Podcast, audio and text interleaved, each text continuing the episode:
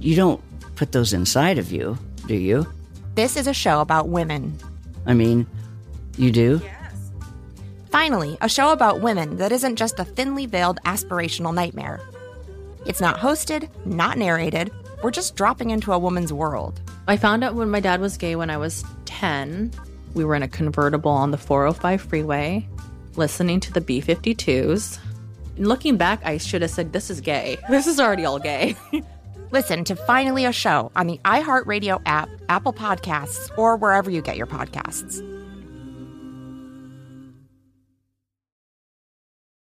Hi, I'm John Hope Bryant, host of Money and Wealth on the Black Effect Podcast Network. I'm an entrepreneur and a businessman. Now, every Thursday, my newest venture is educating you on how to win financially. Even better, I'm going to teach it in a way that, well, you can understand. I'm going to meet you where you are and take you where you need to be. We all might have different starting points and end goals, but as long as we have the desire to acquire financial freedom, it can be done. Listen to Money and Wealth with John Hope Bryant every Thursday on the Black Effect Podcast Network, iHeartRadio app, Apple Podcasts, or wherever you get your podcasts. Hey, what's up? This your boy Jerry Clark, and I am the host of Storytime with Legendary Jerry Podcast. For the last 30 years, I have worked with some of your favorite artists like Outkast, Killer Mike, Jeezy, Akon, Jermaine Dupri, and so many, many more. Storytime with Legendary Jerry is an ode to the South. Southern rap has had the game on lock for years, and now I'm telling you legendary stories of how we did it. Listen to Storytime with Legendary Jerry on the iHeartRadio app, Apple Podcasts, or wherever you get your podcasts. Welcome to 500 Greatest Songs, a podcast based on Rolling Stone's hugely popular, influential, and sometimes controversial list. I'm Brittany Spanos. And I'm Rob Sheffield. We're here to shed light on the greatest songs ever made and discover what makes them so great. From classics like Fleetwood Mac's Dreams to the Ronettes' Be My Baby, and modern day classics like The Killer's Mr. Brightside. Listen to Rolling Stone's 500 Greatest Songs on the iHeartRadio app, Apple Podcasts, or wherever you get your podcasts. Hi, it's Angela Yee, host of Angela Yee's Lip Service. If you listen to my podcast, you know I love making space for women to be themselves. That's why I'm excited to be part of Women Take the Mic, iHeartRadio's celebration of the women who make music, influence change, and create culture. All month long, your favorite voices from talk radio, music, and podcasting will highlight the remarkable achievements made by women and discuss the most significant issues facing us today. Head to iHeartRadio.com slash Women's Day for more and listen to Women Take the Mic on the iHeartRadio app, Apple Podcasts, or wherever you get your podcasts. Yep, yep, Geto Boys is back and reloaded. All in your mouth, yeah, now deep throated.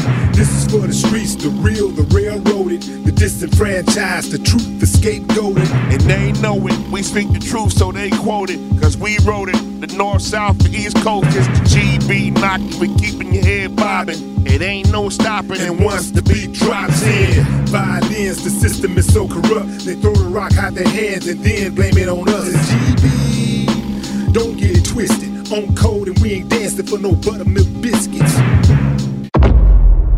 It's Willie D, y'all. Geto Boys in the house. Back with another episode of information and instructions to help you navigate through this wild, crazy, beautiful world. In the studio, unapologetic, unfiltered, unadulterated, Smackwater. Honor What's- what's everything homie? else, you know. What's honor up? everything, man.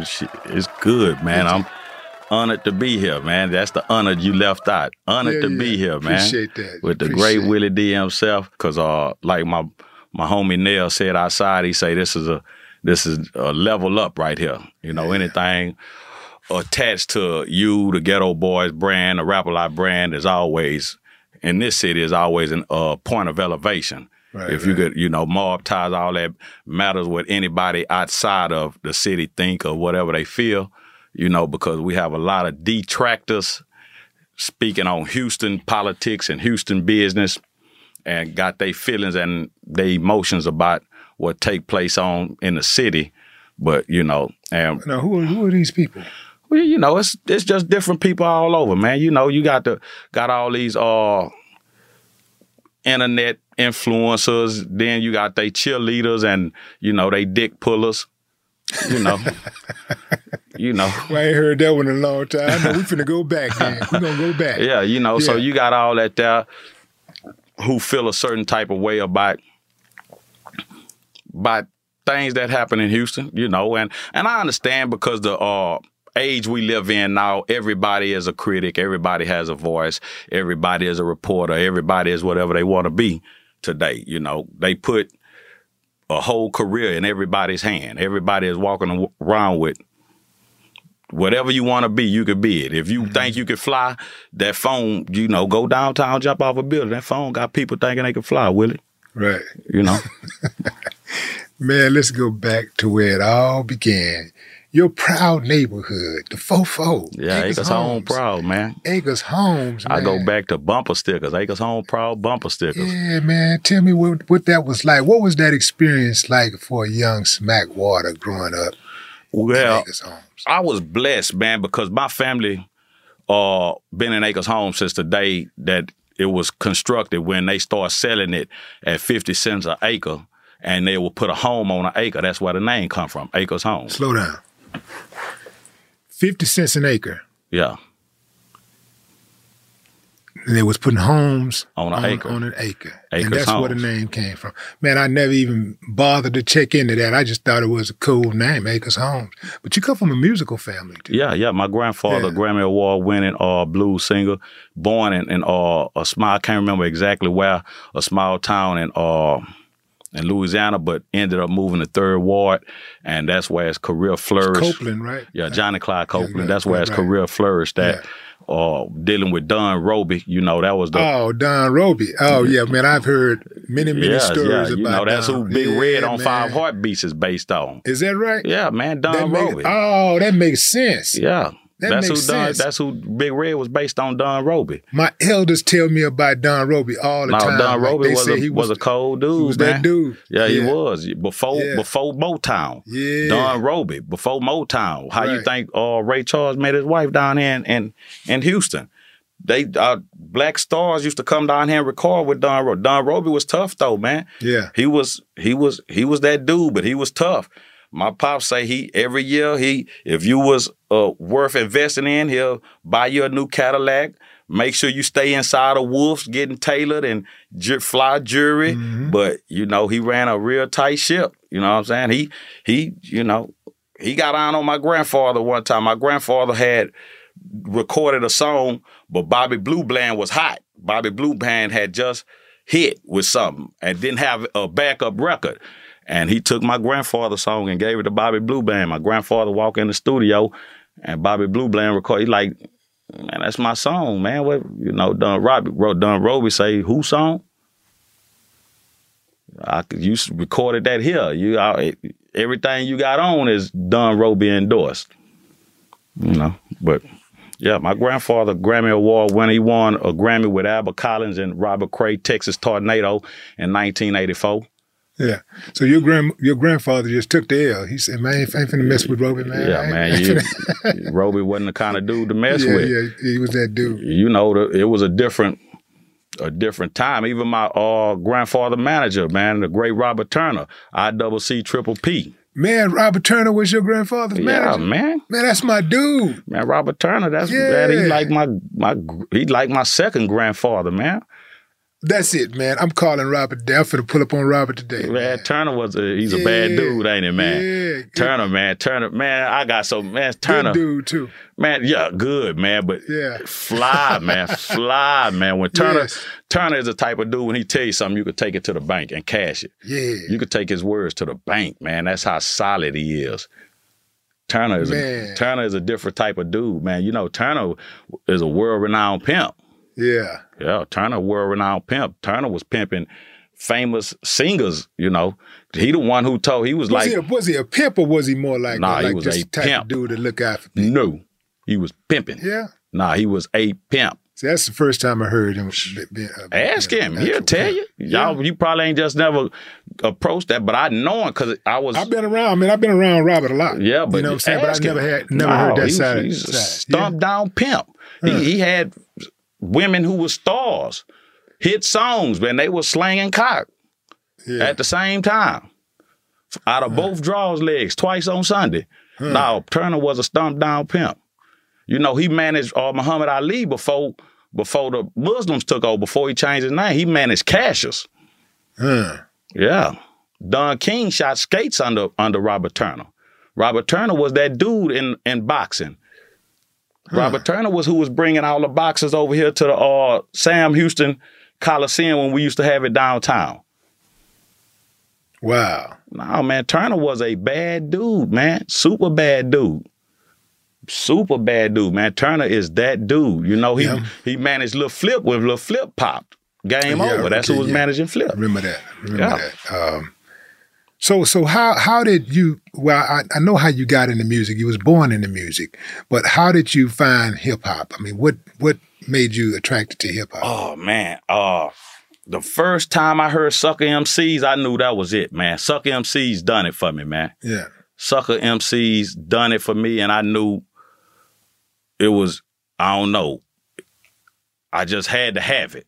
hmm I just had to have it. And then, you know, as it progressed and as it grew, and then like once y'all came along as a group, well, the first installment of Ghetto Boys, you know, but y'all are the ones who really blew the doors open and made Houston like put the spotlight on Houston, man. Like mm. one of my most proudest hip hop moments wasn't even anything to do with me. It was to do with y'all. The the day that me and my brothers saw y'all as the opening song on New York Undercover, man, we was running around the house so proud, like it was us, man. Yeah. Like when it comes to hip hop, the only my top five influential one through five. Is that what's in this book?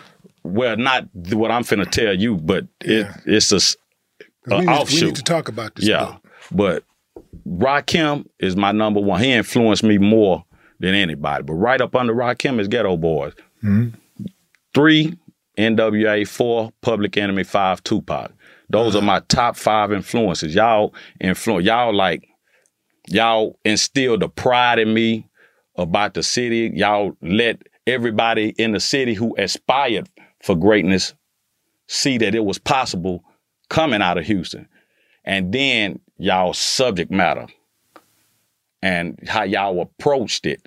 You know what I'm saying? Like a lot of people say who's the greatest group or whoop de whoop, but and I know they be like record sales, hit songs. When it comes to greatest group out of the South, to me, the Geto Boys is the greatest group out of the South, not because you from Houston, not because record sales, not because hit songs. It's because of your song content, what y'all said. Y'all said the most important as a group. Y'all said the most important stuff to anybody about the world we was living in and what we was encapsulated in being black people trapped in America. No group has spoken like the Geto Boys has spoken about the black experience in America. Appreciate that, man. I appreciate that. This this is your hip hop top five. Top five. Shout out to my dude Caleb Israel, the guard, my brother give- who I wrote it with. Give, give me the give me the short. Give me the, the Well, you know, everybody always talking about the top five artists, top five this, top five that. We actually wrote that book in 2011. We met in a penitentiary. This is you and who? Uh, Caleb Israel, the guard. Caleb Israel. the guard. He on the back. Okay. And, okay, I uh, see. So we we wrote that while we was on lock. Yeah. You know, it's on Amazon. You can go get it on Amazon. How well is it selling? Well, you know, it every anything takes a a a, a, a marketing strategy and a marketing plan. You know, and we didn't. Mm-hmm. I, we just typed it up and put it out for the love of hip hop because we are hip hop heads. I like the cover. Yeah, Yeah. yeah. So we, you know, people once people get on it, you know, it's it's the probably the greatest party book you'll ever uh, come across. Because if you ever having a little intimate party at your house, five six people, pull it out and run through it and, and watch what what happens. You know what? That's a good idea, man. It it, it does give me party vibes because you got on here like top five CEOs that don't rap. You got rank these songs one through five. That's dope. Oh, that's dope, man. Yeah. Um, it's interactive. It's like an interactive book. top five albums uh, new artists should listen to before recording their debut. That's dope. that's dope. and and you got some super tight ones too. You got UGK, uh, super tight, the Fugees, the Score, Eminem, the Eminem Show, Juvenile, 400 Degrees, Ice Cube, Death Certificate. This this is dope, man. This is dope, dope. Yeah. Oh yeah, this, you could you could you could you could like have this at a party with adults, so you can have this in a in a elementary school. Yeah. You know what I'm saying? And teach people about hip hop. And, and the narratives and the commentary in it is the, the we got stories and we got different little, little uh, paragraphs and different stuff for you to read. You know about hip hop and about our feeling and how it inspired us and how it, you know, changed our views of the world and just different stuff. You know what I'm Mhm. saying? It's one the my favorite one that I wrote it now. It's uh I think it's about well it's actually two in now. I wrote one about the first time Run DMC was on on Soul Train, and it was a Saturday, and uh you know kids we all outside playing. And you know, somebody yelled out their window, "Run DMC finna be on Soul Train," Mm-hmm. And you know that's a big deal because Yeah, you know. Yeah. man, and we all just took off. It didn't even matter who house we ran to. Right. We just got to get to a house. You know, and and uh, the majority of kids, because our house was the house where, like, my mama was the coolest person in the neighborhood. You know, smoke weed, talk a lot of shit, gonna keep it real. You know what I'm saying? The kids, they and what they was getting in their household, they couldn't get that in their household. What they got from my tea lady, because my tea lady was gonna tell you square well what it was. Cuss them out and feed them. Yeah, all that. At the in one Right. in one fell swoop, and then talk shit to you while you eating. Right. You know what I'm saying? Uh, you eating up all my shit. You gave it to me. You know. But uh, and everybody, a lot of people ran up in our house, and my mama was like, "What the hell, y'all running across?" And I think she had just mopped, and it was, you know, it was chaos. But hey, man. I, in the in the paragraph, I say, man, I take that ass whooping later. Right now, run DMC on Soul Train. Right. You know what I'm saying? You got top five causes hip hop stood for. Wrap it up, stop the violence, vote or die, Black Lives Matter, relief for Haiti. Man, this is really impressive. I, I, I ain't gonna lie, bro. I thought it was just another book when I saw it. It's just another book and your take on hip hop or whatever. Yeah. But this is dope and it's unique. Yeah.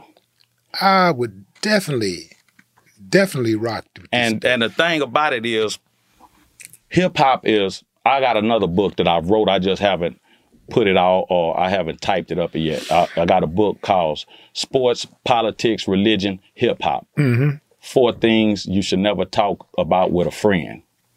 Sports, politics, religion, hip hop. Four things you should never talk about with a friend.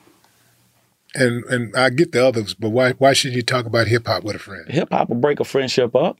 If not break it up, it'll cause a fight. That's true because people have different tastes. Yeah, and we And wear hip hop. very- we wear hip hop close to the vest, man. Ah, yeah. If if you tell me something is dope, or you you feel a certain artist, and I come and tell you, man, that's trash. Yeah. You're getting your feelings by I will. But here's gonna thing. Here's the true part about it. I found myself getting in my feelings. I was talking to my niece's boyfriend when I just met him. First day I met him, it's like maybe four or five years ago. Five, yeah, five, damn, five, six years ago.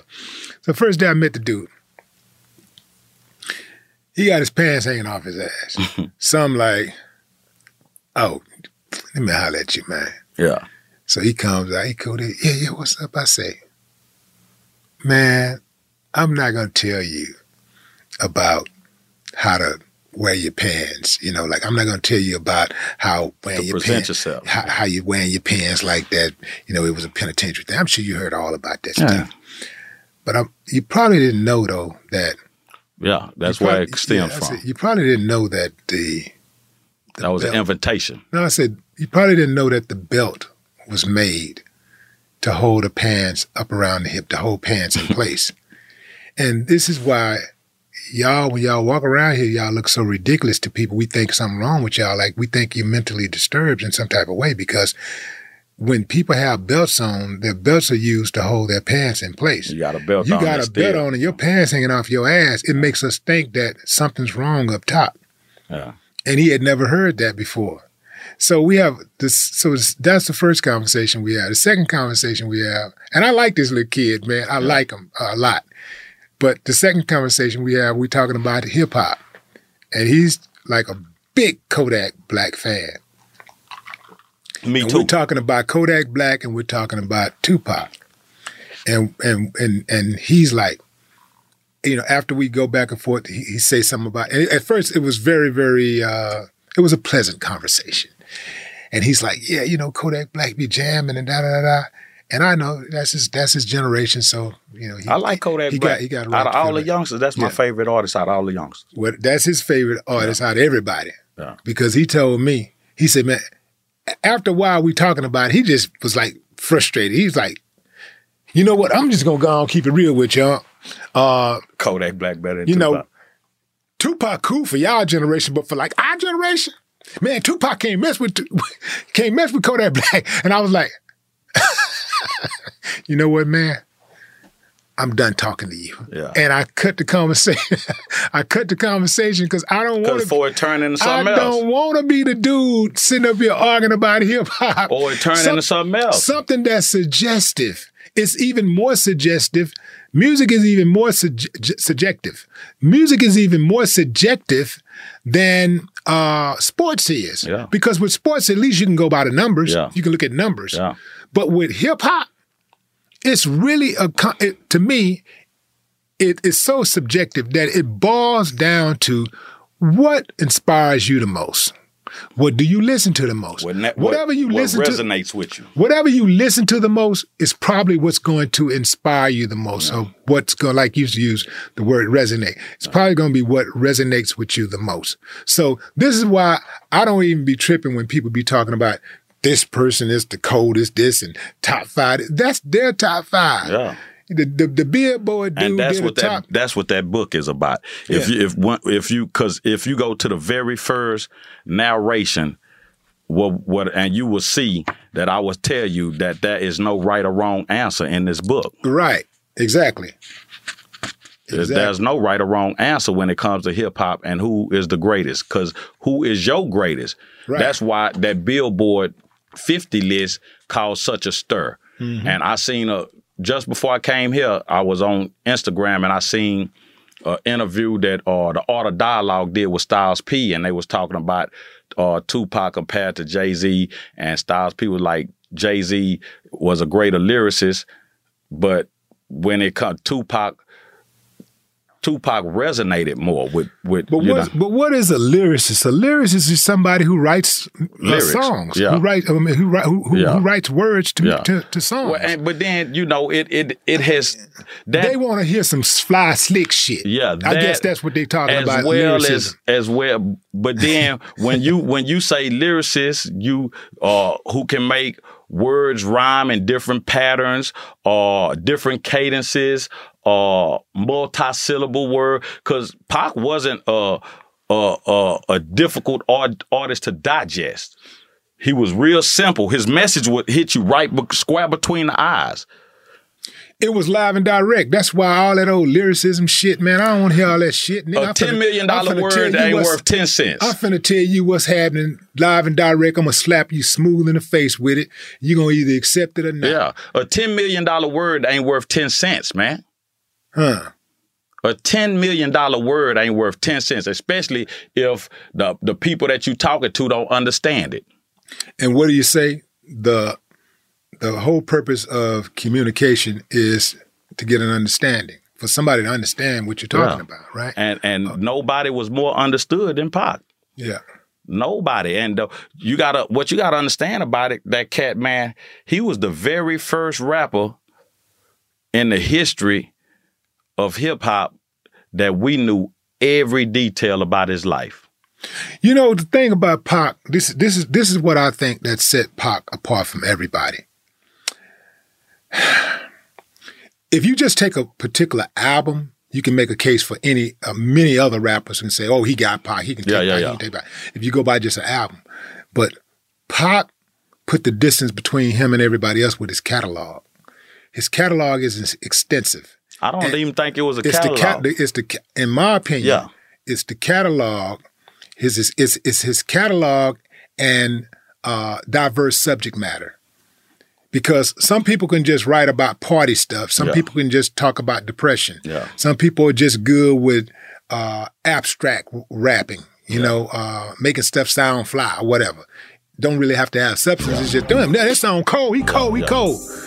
But pop subject matter was very diverse. Geto Boys Reloaded podcast will be right back after the break.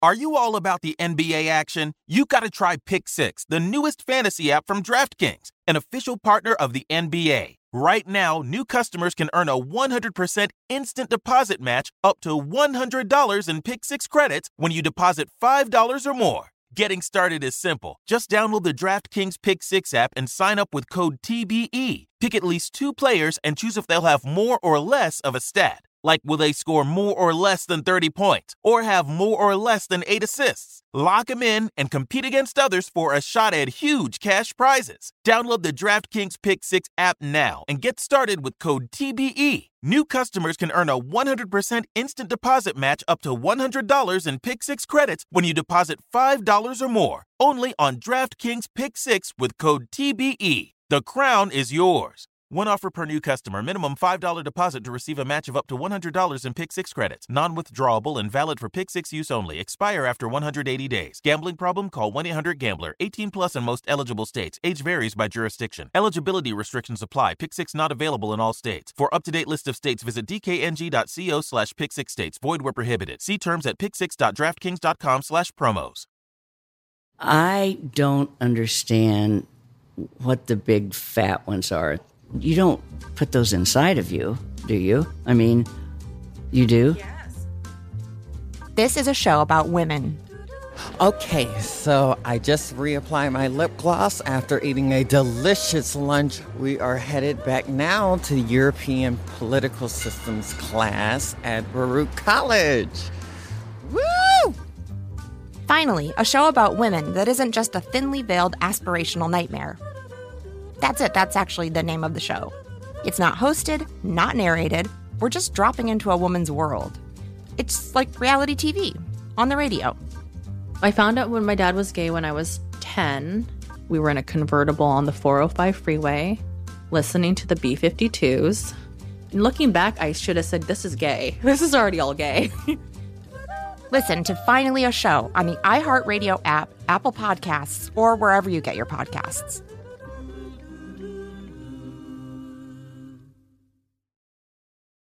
Hi, I'm John Bryant, host of Money and Wealth on the Black Effect Podcast Network.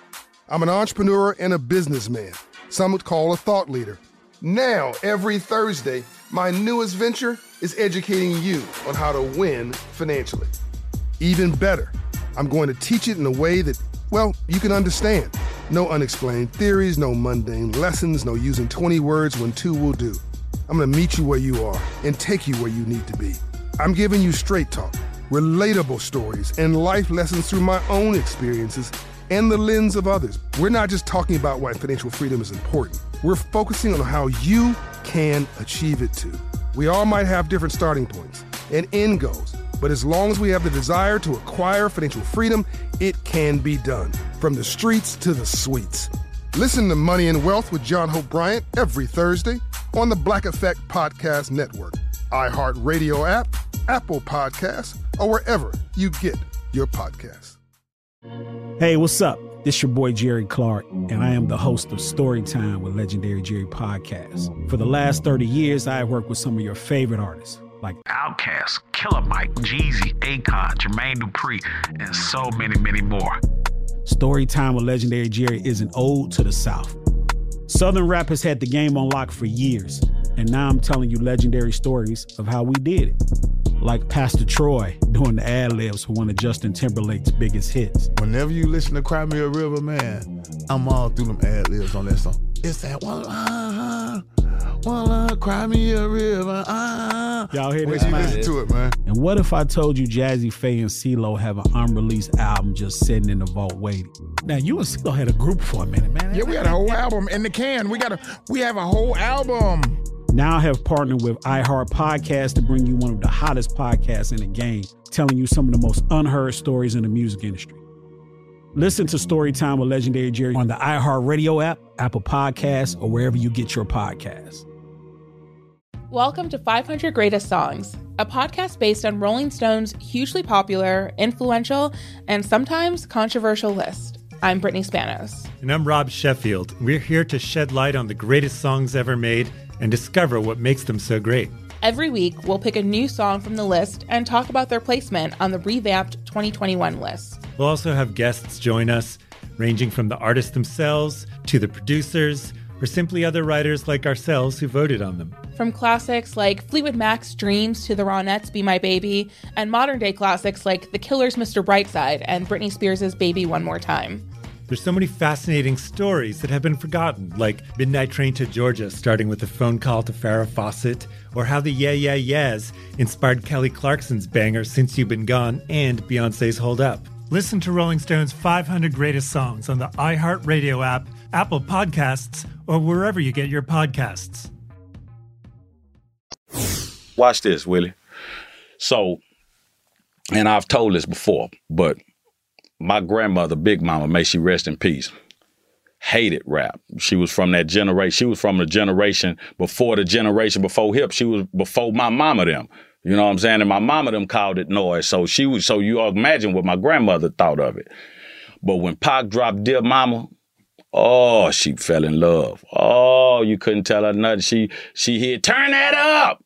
You know, that jam. So uh, one day I'm in the room and I'm jamming Pac. I'm jamming Me Against the World album. Oh, she busts in. I say, big. That's the same dude that sing Dear Mama. She say, what? I say, yeah, that's Tupac. Turn it up. She stopped. Oh, I like that.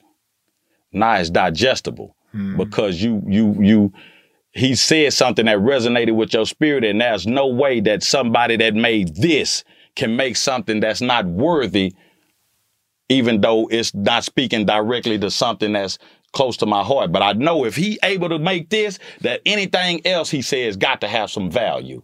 Mm. That's a damn good point, bro. That is a damn good point. Soundtrack to Revolution. Soundtrack to the Revolution. Very interesting cover. How did you come up with this idea for the cover? Uh, me and my boy Cardell, owner and operator of one of the biggest music pages in the city, Music Monopoly. Uh, tap in with him, man. He always gonna have some good stuff on now. He posts a lot of uh, H-Town stuff. He put our our culture on the forefront a lot, along with other stuff. He's a real hip hop head. But we was on the phone talking one day. It was during the George Floyd debacle and everything else that was transpiring because it was just back to back to back to back. And we talking and we was like, man, somebody got to, and we looking at hip hop and everything was still party and money and drugs. And it just didn't make any sense because the hip hop we grew up with, it was, it was, it was news. It was CNN. It was, it gave you something. It, it spoke on the condition of us as a community, as a people. You know, it, it, it provided us with something to, you know, aspire to, some, you know, for more. And so, and I was like, man, we need, we need like a soundtrack to the revolution. And he was like, man, that's hard. And I mm-hmm. like, he was like, man, that'll be a dope title. And we just went to build and I, we were like, man, we need to do an album. And so it's a collaboration. I put it up against the Chronic. Yeah. And that's the greatest, to me, that's the greatest produced album in the history of hip hop, the Chronic. Like sonically, nothing can come close to the Chronic, but the subject matter that it's it's it's it's a beautiful thing, man. It's a beautiful album. I got uh, a gang of artists on now. Paul Wall, uh, me and Paul Wall got a song on now, and uh, me and Paul Wall song. What's I can't even remember the name of it. Uh, uh, I can't. I, it slips me at the moment, but it's a beautiful album, man. And it's anytime, like with uh, what happened in New York City with with the dude getting choked out on the subway. You know what I'm saying? It's time for that album. Anytime, if you listen to it, and anytime that something happens in the world where we need to stand stand up for something, you'll definitely pop it in, man, because it's that. It's that. That's what that is. For those of you who cannot see, those of you who are listening via audio, uh, this cover soundtrack to the Revolution has a uh, depiction of well, put it like this: Imagine someone uh, in an all-black outfit with the uh, the Black Panther, you know, outfit with the gloves, and they holding up a fist. Now take the body out, and that's what you see the the garment, you know, the uh the outline, the silhouette. Yeah. You see, yeah, there is a silhouette there. So that's what you see. It's dope. It's dope. Let me ask you and I, something. and you know why I came up with that? Because I wanted everybody to know that the revolution doesn't have a color, it doesn't have a face. Mm. So so the revolution you you actually thi- this was your I conceptualized the art. Is that right? But my but my uh, partner Tay G, he the one who took my idea and I told him exactly what I wanted. And my partner Tay G, the natural disaster, he the one who brought it to life. He a dope. He do dope graphics as you can see. Your Instagram be popping, bro. Your, Yeah. your Insta- what's your Instagram? Smackwater underscore anything Smackwater seven ninety because you know I'm on my six and seven Instagram page right now. Oh, okay. Me, Boosie, Freddie Gibbs, you know, Yeah. they or Rizza Islam, they give us the blues. Yeah, uh, they typically gonna give you the blues if you if you real with it. Yeah. uh, you gonna catch hell. But the Instagram be popping, and you often you you talk about interesting and uh, uh, interesting topics that are usually current event stuff. Sometimes, but but yeah. some but it's usually current event. But at the end of the day, a lot of the stuff that you talk about is just real stuff that's going on, but you do it in a comedic way. Um, having said that, you're very, very sharp dude. I know as people have been listening, they can tell how sharp you are. I went to college on a full academic scholarship. Every college in America wanted me. But they, see- they didn't. They tried to send me to a psychologist because they didn't know if I was insane or was I just that smart. Well, usually they say you call geniuses Yeah, insane. yeah. But but to to that point, do you ever like do you ever get offended when somebody somebody that don't really know you and don't know your depth might think that you just some regular dumb nigga on the internet talking shit? Nah, uh, uh because uh, just this today, I seen somebody left a comment about the post I done about uh about the government won't love patriots because patriots follow a country blindly and never question the ethics and morals of the government or the people that's controlled in control of the establishment. He gonna like, you sound like a clown. You don't know what you talking about. And and I told him, I say, since you benefit from it and it don't affect you, you don't care. Mm-hmm. So that's why. But I say, now you the clown. Yeah. Because when when some as long as it benefits you and it don't affect you in a negative way, it's good. But I hear that because I've heard you, I've heard you speak intellectually also. Yeah. But I've, you are, you also have some clips where you kick ass nigga, Yeah, kick yeah, ass. You, yeah, you yeah. hear something like that and you be like, "Who is this dude, man? This what is this dude Yeah, talking yeah, about?" yeah. And it's easy to dismiss you, but you're gonna miss in the next video. You're gonna miss something. So You know, I rarely t- I rarely tell people this, Willie, especially on camera. And I don't I don't think I've ever done any podcast where I've told anybody this on camera. you do it on purpose. That's what you're about to say. And I'm, a, I'm but I'm gonna show you though. I'm gonna give you the perfect analogy. Right. Something that I realized about us because anything I do it for the betterment of society, but I gotta Dumb I gotta down. yeah, and I gotta reach us, and I gotta I gotta make sure that my house is in order before I can worry about. I can't pay my neighbor's light bill when my rent is due. Mm-hmm. So, you know, I got something. I call it the airplane effect. I don't. If they probably got a, a scientific term or something that they really call it that they go by, but I call it the airplane effect. I say it's like trying to feed a baby peas. As long as you try to jug that spoon in that baby mouth, is gonna turn its head and, mm, and fight. But as soon as you go, That's dope. they're gonna be following the spoon, trying to get to it. Yeah. And this is us. That's why I wanted to talk to you, man. That's why I wanted to talk to you because I saw it. Yeah. I saw it. I be watching your video. Yeah, You know this is saying? us. Yeah, I That's saw us. You got to make the Yeah. airplane sound for us. Yeah. Oh man, I, I say, man, I love it when I hear it. When I hear it, man, man. So, do you have a, you have kids? Yeah, one, a daughter. You got a daughter. Yeah. How old? Deja is 20, about to be 27. 20, what this is, 90, this 23. She about to be 26. You got a close relationship? Off and on. It's off and on. Yeah, off and on because she, you know, everybody feeling like they deserve a trophy is a problem with society, man.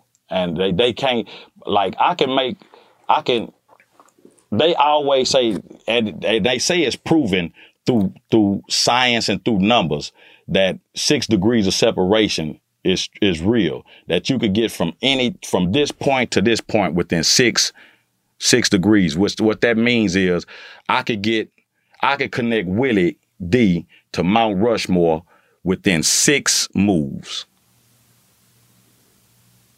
It matters what it be. Willie D, mama went to this school. Her classmate was married to this person.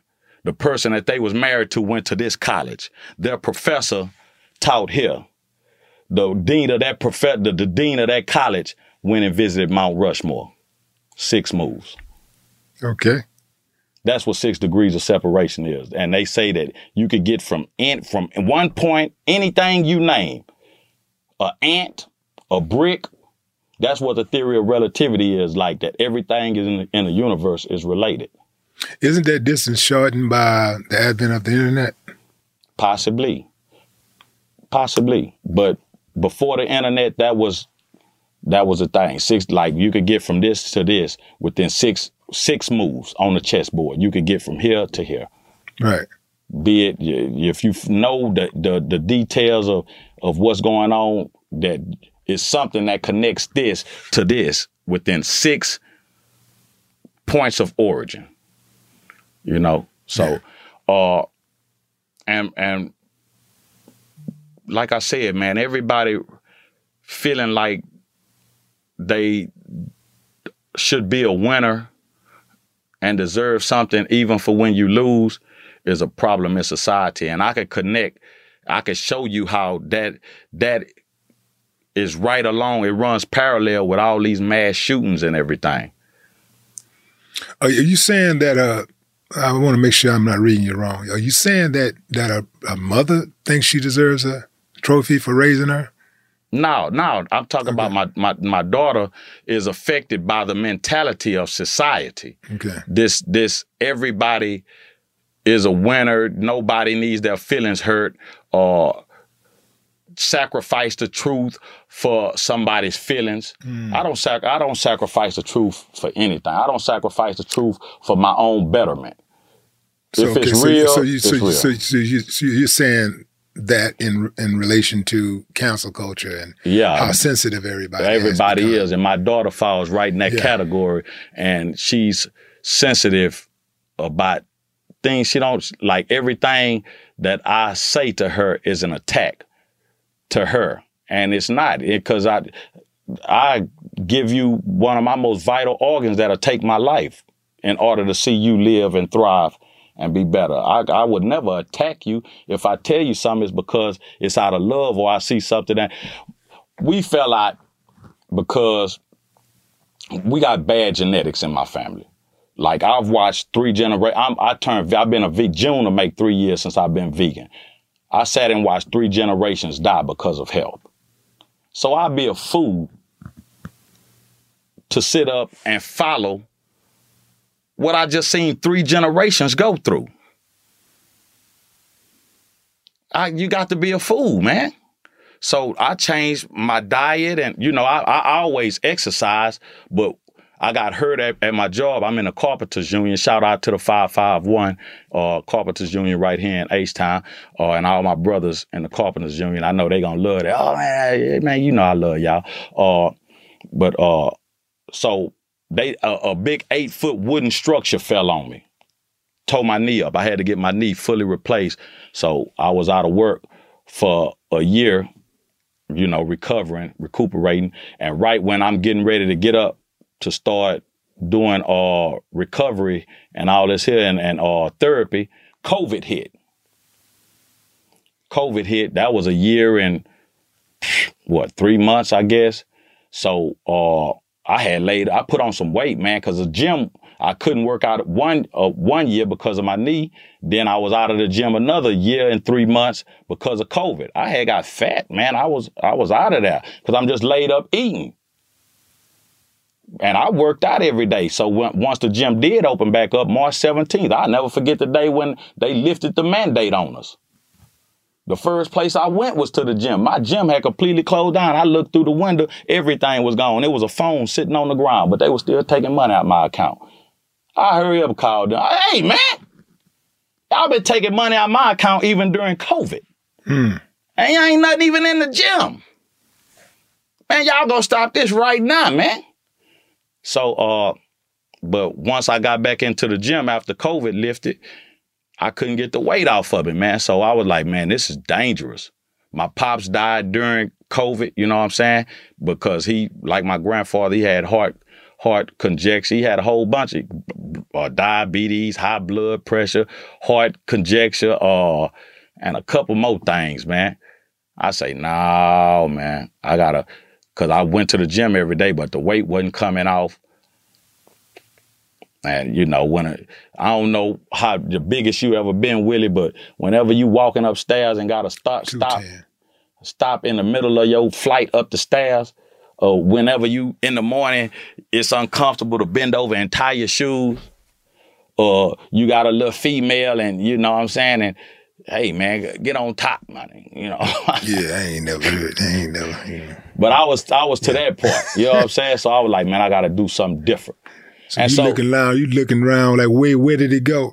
yeah, yeah, it went to COVID and, and, and to that to that accident I had at work. Yeah. And so what had happened between me and my daughter, because I, I since she was a kid, I've been letting her know, man, like you got to be active, man. You can't just you can't just lay around, man, because when you get older, man, uh, you know, my grandfather, my grandmother lost her leg. My grandmother before her had diabetes real bad. You know what I'm saying? Like, you got to do something. So I seen something about some health online and I sent it to her. And she took it as an attack on her. You trying to call me fat.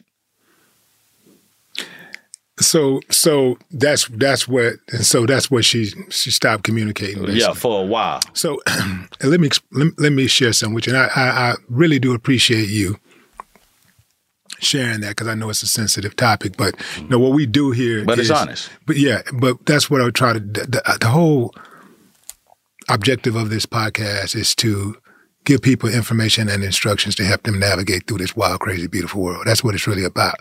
And so I can 1000% relate to what you just said because I had a similar situation with my daughter. My daughter is very sensitive also.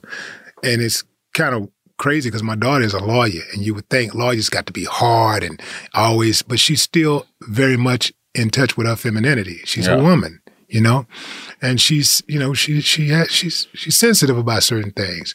And so I had to learn how to talk to my daughter in the tone that she can receive, not how I felt like I had to say it because I am who I am. I gotta stop being so stubborn. Yeah, I'm I am who I am and I like people love to say, well that's just how I am. That's just how Yeah, I yeah, talk. yeah. That's a crutch and Well, an you have to meet people where they are. Yeah. And so I had to learn how to talk to my daughter in a more s- sensitive way. And, and and I have to think about what I'm saying that I make sure I'm saying it the right way. I can't just talk any kind of way because I don't I don't want to ever have a relationship with my daughter that's standoffish. Oh, that's my daughter. Like, I- you know, it's one thing to, to, to for me to know no man is going to ever love her like I'm going to love her, uh, protect her like I will. But it's a whole other thing that she knows that. So I have to. Man, that shit that hit hard. So I have to. So I have to make her. So I have to make sure that she always understands that, and I don't plant seeds of doubt. She needs to always know. I can count on this man. And I everybody and I- else, I, I guess can count on this I, man. You know, Willie, I, can- guess I got to change my yeah. approach, man, because I, I want the same thing between me and my daughter, and it's my fault. It, the fault isn't hers; it's mine. You're right. I got it because It it shouldn't be in it because she know like ain't nothing you can't call me for and can't get out of me or get from mm-hmm. me. You know what I'm saying? Even when you know you in the wrong, man. She hurt my feelings, man, and you really hurt my feelings when you play with my money. And she got down on me, man. Mm-hmm. She got down on me one time, and Hurt my feelings, but you know that's my daughter, and I, you know. Geto Boys Reloaded podcast will be right back after the break.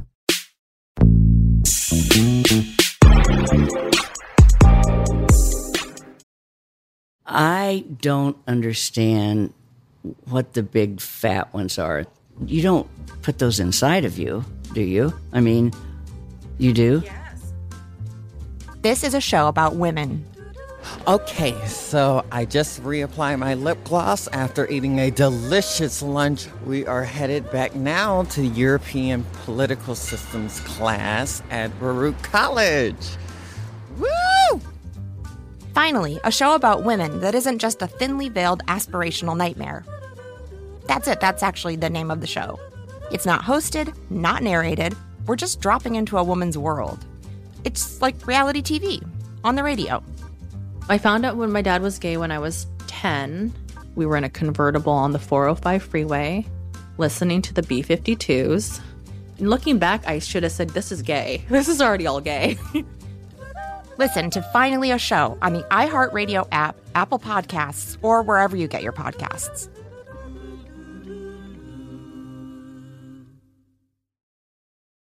Hi, I'm John Hope Bryant, host of Money and Wealth on the Black Effect Podcast Network. I'm an entrepreneur and a businessman. Some would call a thought leader. Now, every Thursday, my newest venture is educating you on how to win financially.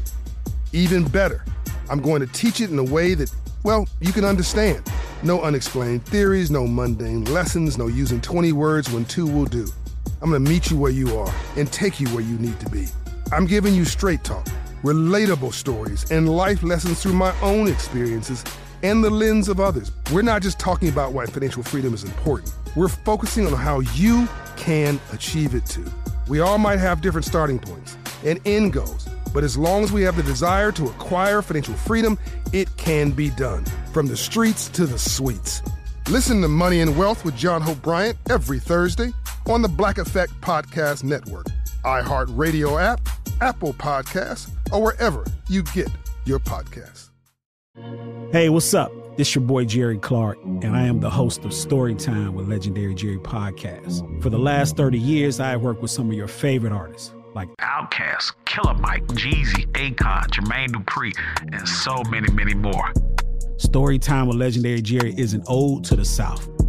Southern rap has had the game on lock for years, and now I'm telling you legendary stories of how we did it. Like Pastor Troy doing the ad libs for one of Justin Timberlake's biggest hits. Whenever you listen to Cry Me a River, man, I'm all through them ad libs on that song. It's that one line, one line, cry me a river. Ah. Y'all hear Wait this, till you listen to it, man. And what if I told you Jazze Pha and CeeLo have an unreleased album just sitting in the vault waiting? Now, you and CeeLo had a group for a minute, man. Yeah, we got a whole album in the can. We got a we have a whole album. Now I have partnered with iHeart Podcast to bring you one of the hottest podcasts in the game, telling you some of the most unheard stories in the music industry. Listen to Storytime with Legendary Jerry on the iHeart Radio app, Apple Podcasts, or wherever you get your podcasts. Welcome to 500 Greatest Songs, a podcast based on Rolling Stone's hugely popular, influential, and sometimes controversial list. I'm Brittany Spanos. And I'm Rob Sheffield. We're here to shed light on the greatest songs ever made and discover what makes them so great. Every week, we'll pick a new song from the list and talk about their placement on the revamped 2021 list. We'll also have guests join us, ranging from the artists themselves to the producers, or simply other writers like ourselves who voted on them. From classics like Fleetwood Mac's Dreams to the Ronettes' Be My Baby, and modern day classics like The Killer's Mr. Brightside and Britney Spears' Baby One More Time. There's so many fascinating stories that have been forgotten, like Midnight Train to Georgia, starting with a phone call to Farrah Fawcett, or how the Yeah Yeah Yeahs inspired Kelly Clarkson's banger Since You've Been Gone and Beyonce's Hold Up. Listen to Rolling Stone's 500 Greatest Songs on the iHeartRadio app, Apple Podcasts, or wherever you get your podcasts. Hi, it's Angela Yee, host of Angela Yee's Lip Service. If you listen to my podcast, you know I love making space for women to be themselves. That's why I'm excited to be part of Women Take the Mic, iHeartRadio's celebration of the women who make music, influence change, and create culture.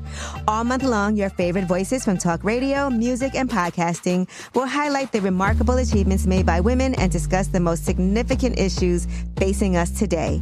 Search Women Take the Mic to listen to a collection of International Women's Day episodes from iHeart's top podcasts, including Dear Chelsea, The Psychology of Your 20s, and Lip Service. It's a great way to support women and discover your new favorite show. Head to iHeartRadio.com slash Women's Day for more and listen to Women Take the Mic on the iHeartRadio app, Apple Podcasts, or wherever you get your podcasts. Some sometimes also you have to use their mother or their friends to reach them because they're going to be more receptive. And perhaps, you know, you critique a little too often. Right? No, I don't, no, I don't. I don't even do any critique, and I just try to share information. But and even but some, but if you share information, because I share information with my daughter too, and certain things I already know. If I'm sending it to her, perhaps she's gonna look at it like, "What you trying to correct my behavior?" You You're know trying what? to do that. So I have to be cognizant of. Just like when you send a, a, te- A text. I was just finna text say that. messages have no emotions. Yeah, and You know- whatever mood the person is is in that's receiving it, that's what mood they're gonna read the text in, and that's how they're gonna take the right. text. So when you send a text message, you have to be very, very intentional about how you want it to be received. Almost like, you know, you're sending it to a person you never met before. How would they receive it? Yeah. It ha- you got to take the wiggle room out of it. It's kind of like giving advice. Yeah, yeah. If you if you're doing an advice column, you take the wiggle room out. Because they'll have you on TV you're gonna have people- apologize. They coming for you. You got Yeah. people. You got people that read advice columns and they listen to podcasts just so they can hear you say something wrong, or something that's inconsistent, or something, or you leave out something, so they can come in and pounce and yeah, pounce on you. you know And try to- oh, see that he ain't as smart as y'all think Yeah. he is. I don't know why y'all listening to him. Yeah, and try to dispel yeah. everything else based on this one Yeah, maybe so inconsistency that- or one. So you yeah. take the wiggle room out so that a person can only see it that way. And if they see it in a different way, it is to add value to you to what you said, not take away. So and I have to and I speak to my son in a different tone. And, you know, hey, look, man, we're human beings, so all of us are sensitive to some extent. So even with my son, I have to talk to my son a different way he receives things. He can. He's not as sensitive as my daughter when I talk, speak with him. But it's certain things I just can't. You know, I got to know that that's a trigger. That's a trigger. And so if I, it, I I think that we we're good. And at, then uh, you I gotta think- you gotta excuse me because I gotta at least say it one Yeah. time because Yeah. if I don't, everybody that tune in they're gonna be like, "We tuned in I and he ain't said it one Sometimes I time." But not you gotta to- not- excuse me because and sometimes sometimes to trigger my I can be a daughter. cake Yeah. But I do enjoy triggering people, yeah. and so not intentionally to trigger her, but since Yeah. that's my nature, Yeah. You know, and I and I might be oblivious to the fact Yeah. that I am doing stuff to trick because she like to use all the millennial terms and that irks me. I, Mm-hmm. You be gaslighting me. That what the what is you saying? Mm-hmm. Man, I be talking to you because everything I say to you is out of love. I would never say anything to harm you or anything to hurt you or tell you anything to put you in any kind of harm's way. Never. Ain't no way you could think that. Ain't no way you could sit here and think that I'm doing something to to cause any kind of stress, strain, or problem in your life.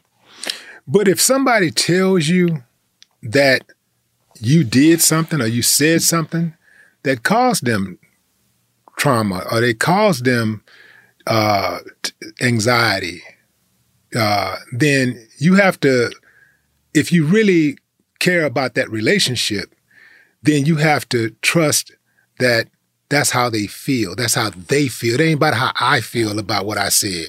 It's about how they received it, how they feel about it. So you have to if it validate. her, it. I- if it was up to her, I'd be singing Mary Poppins songs. But saying Mary Poppins songs to your daughter ain't that bad, man. You know, as long as they know that, that you're there, as long as they know that you love them. You know, like man, I'm, you know, I'm a total different man around my daughter. I would, that's You know how I her And it's whole okay. life. And it's- her whole life, man. She never seen Rarely. Uh, She might it was maybe instances, but she never seen the smack that everybody else seen. Never. Right. Even when I was, you know, in the street, she never. She never. I shut down everything that I was doing on her behalf. She never seen any of that.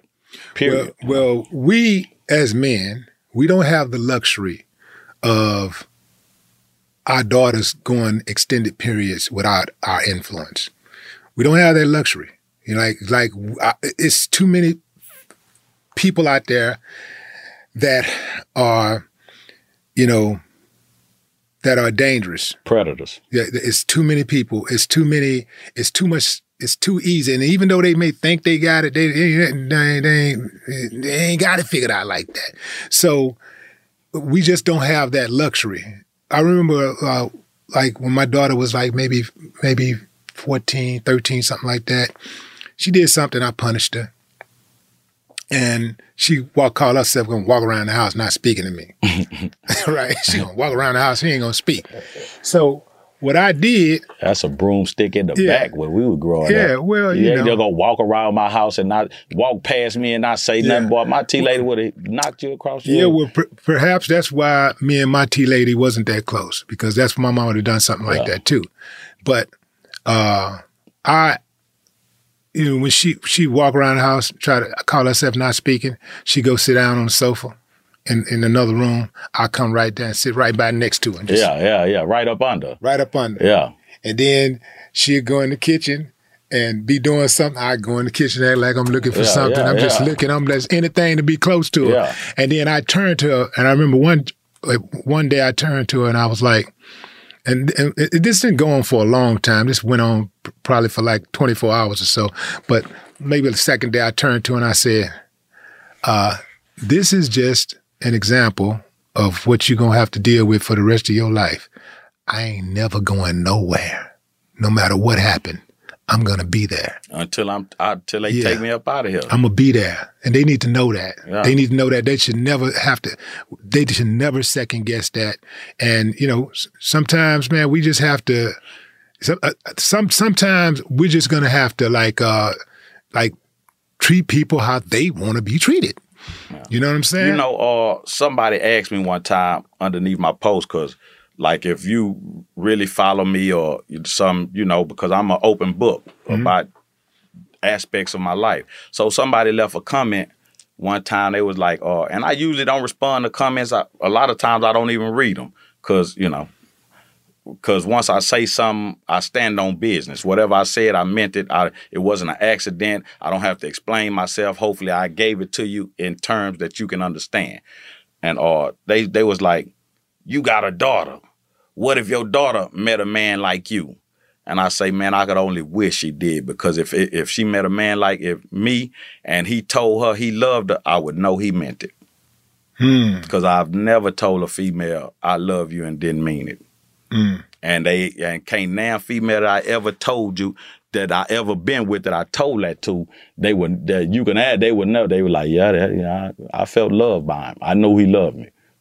It was it wasn't a, it wasn't a doubt in my mind that when he said he loved me, he meant it. And so I could only wish that she finds somebody that tells her he loves her and actually mean it. Yeah, that's strong. That's strong. Yeah, I've I've never told a, a woman, a female that I loved and didn't mean it either. Um, I don't play with that. No, no. I, I don't. I don't tell females. I, I didn't messed off a whole lot of sexual relations in my life by being honest. Mm. You ever regretted it? No, I don't. I don't regret. Like, have you? But have you ever had that that that one that got away that you said, man, if I would have only lied, I could have I could have got her. I could have at least had sex with her. I mean, let's be honest, man. Nah, like- I'm- men, I'm- men like sex. We Nah, like I sex. love it. I don't You know like it. I love yeah, it. Well, yeah, well, yeah. I love bitch. I kill you. I love it. Okay. You know what I'm saying? But at the end of the day, uh, and me and me and my ex had a had a, a conversation one time because I had to let her understand she didn't understand why I was like I was to a certain degree. And I told I say, integrity is high on my list of priorities. Like what somebody say, it I don't care, but what somebody says when I'm not around matters. I don't care, but it matters Mm-hmm. for the simple fact that I don't want anybody speaking ill of me around like I done done them something. I want everybody to know that I was fair and that I was honest and that I was righteous and my intent was pure. Matters what took place or what happened. Like I, I didn't, unless I was just in the streets and that's what it was. But when I was dealing with people and, and I told you something, you know I stood on principles and you know I stood on morals and ethics and that what I said I meant. And if I say I'm gonna slap the shit out of you, matters what happened after me slapping the shit out of you, I'm gonna slap the shit out of you. Yeah. Do you ever think that because of your unapologetic approach on Instagram or in, in social media in general and in life that you sometimes miss opportunities? Yeah. Shout out to Isaiah Carey. You missed the opportunity with Isaiah? Well, he he say, uh, and I hopefully he see this here and see, I, cause I he I seen him at uh that was Bun B album release party at Johnny Dane's over there on on Richmond, and he was coming out the back, and me, Cornell, and Kid was together, and uh and he was like smack, and I, I was think like, I was at that, that release party. I think I went there. I think I seen you there. Yeah. And he was coming out the back and whatever. Yeah, Isaiah was coming out the back. Uh and we was walking up. We was just getting there, and we stopped and talked. And I was like, "Damn, when you gonna have me on Isaiah Factor?" He like, "I can't have you on that smack. You gonna say nigga?" And I and purposely, purposely, I said, "Nigga, I know how to talk."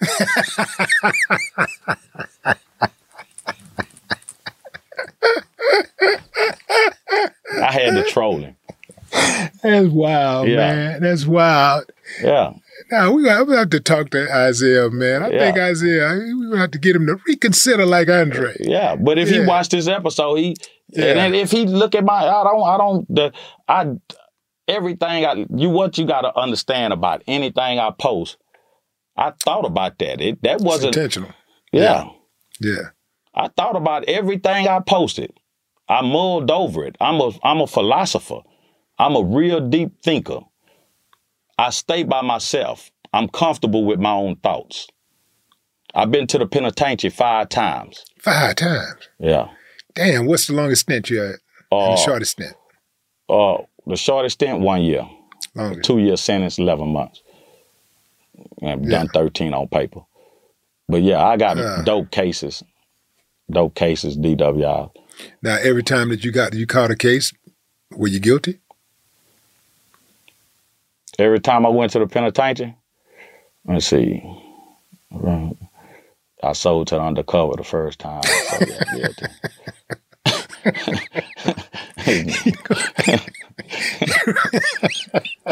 you reflecting? yeah, as soon as four times, so turn a couple. yeah, so that's that- guilty. That's guilty. Yeah. I can't get around now. Uh, yeah. Go ahead. Well, at what point did you say, okay, this ain't it? And you said, man, I got to do something where I can be on the ground. You know what? In all honesty, uh, first time I went, I got a second time. Uh, second time I stayed out. The second time I actually, the, after the second time, I actually came because everybody in a penitentiary got pipe dreams. Everybody got a dream. Even the cats that ain't never getting out got a dream. They they hope that by some miracle that something can happen and they could breathe free out at least once more. And they know that it ain't even possible, but it's still good to dream, you know, because without a dream, I might as well take this sheet and wrap it around the bars. You know what I'm saying? Without some kind of hope. It got to be something that's keeping a man alive that know he's never getting out the penitentiary. Hmm. Like, what's the purpose of me even being here if I'm never getting out? And I know I'm never. One of my best partners in the penitentiary, Roy, man. And if anybody is on the walls and they locked up and they got a phone and they gonna be like, oh, Roy, smack shouted you out. Roy was my dude, man. Roy had double life, no parole. He, uh, two white boys called him nigger back in 67 and he chopped them up and left their body in the woods. And, uh, Roy was just a cool old school cat, you know. And uh, I got a partner, Kijana, out of uh, he was from Pasadena, Pasadena, California. he had a, uh, I think Keon, Key, Key Man had 45 years, if I ain't mistaken, 45 ag. But, you know, everybody, and Roy was a no nonsense type cat. Everybody knew him. The, the warden knew him. Roy, somebody, we was out there playing basketball one time and somebody fouled the shit out of Roy. And the, the warden came out and asked Roy, man, you all right? Mhm. You know what I'm saying? Cause he ain't 45, uh, I mean, or double life, no parole. Nothing yeah. to lose. Yeah. So, uh, one time, and, and, and Key Man knew he was, cause everybody used to be like, man, why Roy? Cause he didn't mess with nobody. But for some reason, he, he loved the hell out of me. And they'd be like, man, why Roy?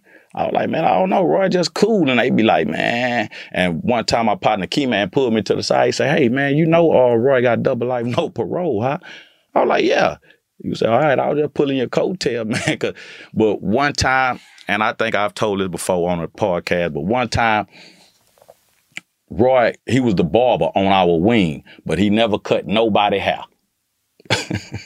you know that, but he was the barber. So one day I went in now, I'm just chopping it up with him. So while we chopping I said, Roy, man, shave me up, man. We just that's my dude. He get in the chest, man. So he shaved, we talking, laughing. And so I see the dude when he walk up and stand in the doorway. You know, and Roy shaved me up. So I get up, I'm looking in the mirror. And so old boy sit down in the chair. Roy got a chair in the corner. He sit in the chair and we still talking. I'm in the mirror. Old boy sitting in the chair. You know, like waiting on Roy. And uh Roy was like, man, what you doing? He was like, man, I'm waiting on my shave. Roy said, I go to Clippers right there. And the nigga like, you gonna shave me? You just shaved him. And I seen what everybody was warning me about. Man, the man eyes went completely black. And he looked at him and he say, nigga, your life don't mean nothing to me. My stomach instant went to bubbling. I ain't had number two years. I already got my parole. I, I say, Roy, I gotta go take a shit. I, I ain't messed with Roy for about three weeks. One day I was walking by, like I think I was headed to Rick, and Roy like, damn man, you ain't even, you ain't come holler at me. I was like, what's up, Roy? I, you know, it it had settled down because they what they was telling me. I like, nah, man, that man is a real live killer. So he, he and the guy, they never mixed it up. It was just that. Yeah, it was just I don't know gave him that what look. history they. I just know that moment. No, I'm saying at that moment, they they it, it, the situation got dissolved. It, Man, it that nigga backed up out the escalate. barber shop. He know Roy. Everybody on the phone. I told you the Okay. warden come holler at Roy when he got fouled too hard on the basketball court. Everybody in here know. Everybody up there, man. The wall. It was at the walls. Man, these dudes got social security numbers. Man, you talked about you know being in prison, but coming from a family, you know, you got a, a you know a, a, a rich history of family in Acres Homes. You know, what was it like with your your, your mother and and and what was your father like? You know, what was that? What what what was their reaction when you got popped just the first time? My pops been in the penitentiary my whole life. My pops was a street nigga. Okay. He was a street cat. Okay. He legendary street, a legendary dope fiend. So what did he mostly go to jail for? uh aggravated well his last his last case i don't know what his previous cases was because he he's a four-time loser but his last case he 45 ag it was a, a robbery aggravated robbery And when you first went to prison, oh, did how how did your what was the relationship like with your mom? What did she say? what my mom's stiff man you know she don't call my house you go to jail don't call here i ain't answering i ain't sending my money i ain't coming to visit Yeah, because she she seen this before. Yeah, well, you know, it is what it is, Yeah. man. We out the ghettos, man. 790. Smackwater 790. You know what 790 is. It's the ghettos. Yeah. You know what I'm saying? So it is what it is, man. I, you know, uh, the relationship with me and my T is is is that relationship. But what she told me that at 14. You know what I'm saying? But she at the same time, she know who she laid down with. She know what, you know. The night the night I was conceived, man, my pops, he stayed. He was a he was a drug addict. He was he was a respected. He was, you know, he was a heroin head. He was one of the cats that when something new will hit the streets, they'll bring it to him because it wasn't nothing he wouldn't do. But he also will shoot the Oh, shit out of you. You know what I'm saying? So on the night that you would conceive, you was about to say your dad what? Yeah, he was. My seed is is a, is a dope fiend seed. I, I got Hmm. addictive personality because my seed is an addictive seed. That's why, you know, the only drug I, I I've I've never done anything harder than PCP, but that's the only drug that I can't control. Like I don't, I can smoke weed today and won't smoke weed for two three years. I could pop a handlebar and don't need a handlebar no more. I could have a drink and I don't need a drink, but that whole ass PCP, Hmm. if I take that, that's I got a chemical romance. That's that's my drug of choice. That's my DOC. How old was your was your daughter born when you first went to prison? I was in the county when she was born. A lawman had I was I was all innocent on that case. A lawman planted dope on me. So did you beat the case? Nuh-uh. I had to plead out. I pleaded out to all because by the time my daughter was about to be born, I had already done three months. Well, I was right at three months in the county. And they gave, they gave, you know, it was two for one. So they gave me six months. And like, I signed for the time and like 10 days later, I was getting out. But I'm going to tell you what the cold part about that with, uh, Willie. This is some real shit. I'm going to court and my lawyer, pretty black, uh, uh, yellow with freckles, pretty black female, man. Yellow with, freckles, I never forget her, man. She was gorgeous. And uh, she told me, she looked me in my face and say, we know the law law's planted dope on you. I say, well, this here is a slam dunk. She say, but they offering you. I say, hey, what is this? Hey, man, what is we talking about? How's you gonna tell me you know the law's planted dope on me, but they offering me? Come on, man. What is what kind of man? Make this make sense to me. I was and I uh, when she told me that Willie, I stood on business. I wasn't gonna take nothing. Ain't no way you gonna look me in my. She say, well, because you know our court system so backed up. Well, we can't set it for trial. You gonna have to sit in here for a year or more, maybe, just to go to trial. Because I, I had the bond money, but I didn't want to spend the bond money. Did you have priors? At that At that point, yeah, I had, I had, but I didn't have any dope cases or no, or I had a You had any felonies? case. No, I didn't have any fel. That was my first felony. Okay. But when she told me that, you know what made me sign for that time? My baby mama. Now, Yeah, my daughter had been born. And my baby mama bounced back so goddamn fast, Willie. And my baby mama, she my daughter probably had been born like two weeks and I had to go to court. And my Aunt Lynn, my cousin Dina, and my baby mama came to court. And my baby mama had some black Colorado Rocky Mountain jeans. And when she walked up in that courtroom, everybody in the courtroom gasped, even the judge. And I told her, hey, man, come on with that bitch. That's Fucking some- bitch made me sign for time. That's some hell of a motivation right there. that that's some hell of a motivation. So how old are you? How old is your daughter the last time that you you end up in jail? How old is your daughter? Uh, that was nine years ago. Uh, hold up. Yeah, that was that was cause cause I my grandma, my big mama who I was telling you about, she died, and I ended up my pops was real heavy in the system. All the wardens and stuff knew him, so I got to go to my grandmother's funeral, and they took me there in chains, even though I didn't want to go. Uh, and that's Deja was because she was when I walked in the church, she was the first. She was coming out the ladies' restroom with one of my little kin folks, first person I seen, and it it was amazing because when she looked at me, she didn't see the she didn't see the chains, she didn't see the lot the uh, COs I was walking with. She didn't see none of that, man. She lit up, and I and I.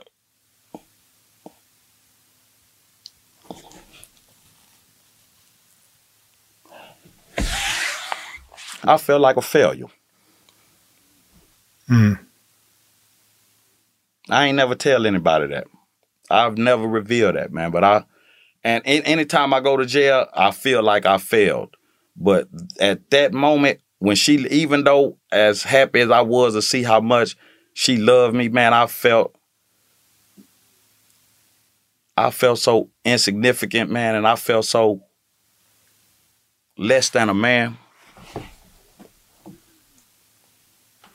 Did they allow her to touch you? Yeah, she ran up and hugged me. Uh, Damn, man, that nigga that made me get vulnerable as hell.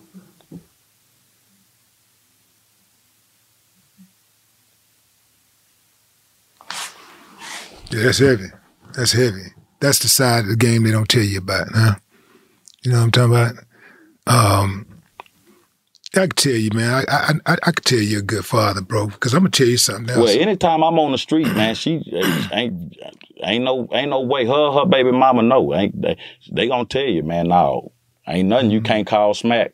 You know, Mm-hmm. because my baby mama called me, I say yeah before either I don't even know what the question is. Yeah, yeah. you know what I'm saying? At when yeah, man. You know, nah, I'm great. I'm nah, Yeah. because I, I I stand for mine, man. I that's mine, and I want everybody to know it's mine, and I'm gonna act a fool behind mine If you got to. if I got to. There you go. Well, man, I'm glad that that you do what you do, man. And as far as you know, sharing the information and instructions to help the people navigate through this wild, Damn, crazy, how long we beautiful been world. here, man? That was quick. Yeah, man, it's quick, man. Oh, like, we have been to do it talking. again, we, can- man. we do it again. We can do it again. This But- was very enjoyable. Isaiah Yeah. Carey, I hope you see this, man. I Yeah. ain't, I ain't, I, you know, I, I, I told him now, I said, man, I went to school on a full academic scholarship, man. Every Yeah. college in America wanted me. Well, I could have, I ended up going to Prairie View, uh, cause I, I'm was real militant, and you know, and that was, I ain't gonna say it was a mistake, but it was a, a hard learned lesson because at that time, PV, you know, PV had four straight administrations that got fired for stealing money from the from the school and from the students. And I was unfortunately caught up in one of those administrations. I had a full academic scholarship. They were supposed to pay for everything. But when I got there, they refused to pay for the books. And my T lady bought they the first semester when I told she like, you got a full they supposed to pay for it. I'm taking the the note. I got the note. It say right here. So, so is that how you got into stealing books and selling them? You seen that post before. I told you I follow you. You seen that post? Yeah. Yeah. So, so well, that was being And then you that was that was that was being a poor college student, not having any money. I, I regret that to this day, man. I but when I, you first when you first did it, did you just do it to get your books and then no, you said, "Damn, I had my books. That was being a poor college student, not having any money. okay, And I regret. I man, I don't. I don't know who personally books I stole, man, but I think about that, Willie. That that really, really, really, really weighs heavy on my spirit, man. Cause I don't know who it is. I, what I- I- situation I, is, always, right. I always apologize to whoever because I, I wasn't the only one doing it. I don't know exactly who I did it to, but to whoever it happened to, man, I I really, really apologize, man. That weighs heavy on my spirit because because I like to take say what Prairie View did to me, but later on in life, I realized, man, I was I was a culprit just like that school was. to uh, to the students that Yeah. that they did to the students, Yeah, I done the same thing. ripped them off." Yeah, I done. How many times same- you think you did it? Me personally, Yeah. but we we had a whole crew Yeah, but how many times you think you that I done it personally. Three or four, but collectively as as a as a group, you know, because it was it Fifty was- times. Nah, I ain't gonna say fifty. It was it was a it was one, two, three, four, five. you can't count, man. You had a whole crew. Yeah, it was six of us. Yeah. Well, And I know- four and I- times six is twenty four. So No, I three anywhere from eighteen to twenty four. right. Because not everybody, and not here- everybody had the the wherewithal and the and the the gumption that others did within the. You know what I'm saying? Some was a little more, you know. Mm-hmm. Had to be coerced or pushed, like, "Hey, man, you ain't just gonna keep on just rocking and and riding." Cause and and the messed up part about it is, man, and I ain't never even told this part. The messed up part about it is, man, we ain't and done number got some alcohol and weed, my nigga. Hmm. Wow. Partied it off, man. Partied our people education off, man. Yeah. You know, Well, and man- I, I, you know, I, and with this, with with what I do, man, I, I hope that I'm I'm possibly setting some stuff right in the universe in my life with other people. Hopefully, I could inspire somebody else to set stuff right. Because I ain't, you know, I've never claimed to be any kind of perfect individual, any kind of angel, any kind of saint. I just promise to be honest. That's all. I, I'm not promising you anything except honesty. That's all I'm promising you. Well, that's all we're looking for, Smack, and we appreciate you, man. I appreciate you as well. Ladies and gentlemen, Smackwater. Yeah, thank y'all, man. No more talk. This episode was produced by A King and brought to you by the Black Effect Podcast Network and, and iHeartRadio. Temple University is ranked among the top 50 public universities in the U.S. Through hands on learning opportunities and world class faculty, Temple students are prepared to soar in their careers. Schedule a campus tour today at admissions.temple.edu/slash visit. You don't put those inside of you, do you? This is a show about women. I mean, you do? Yes. Finally, a show about women that isn't just a thinly veiled aspirational nightmare. It's not hosted, not narrated. We're just dropping into a woman's world. I found out when my dad was gay when I was 10. We were in a convertible on the 405 freeway, listening to the B 52s. Looking back, I should have said, This is gay. This is already all gay. Listen to Finally a Show on the iHeartRadio app, Apple Podcasts, or wherever you get your podcasts. Hi, I'm John Hope Bryant, host of Money and Wealth on the Black Effect Podcast Network. I'm an entrepreneur and a businessman. Now, every Thursday, my newest venture is educating you on how to win financially. Even better, I'm going to teach it in a way that, well, you can understand. I'm going to meet you where you are and take you where you need to be. We all might have different starting points and end goals, but as long as we have the desire to acquire financial freedom, it can be done. Listen to Money and Wealth with John Hope Bryant every Thursday on the Black Effect Podcast Network, iHeartRadio app, Apple Podcasts, or wherever you get your podcasts.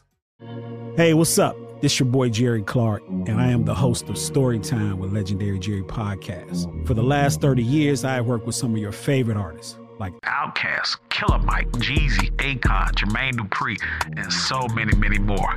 Story Time with Legendary Jerry is an ode to the South. Southern rap has had the game on lock for years, and now I'm telling you legendary stories of how we did it. Listen to Story Time with Legendary Jerry on the iHeartRadio app, Apple Podcasts, or wherever you get your podcasts.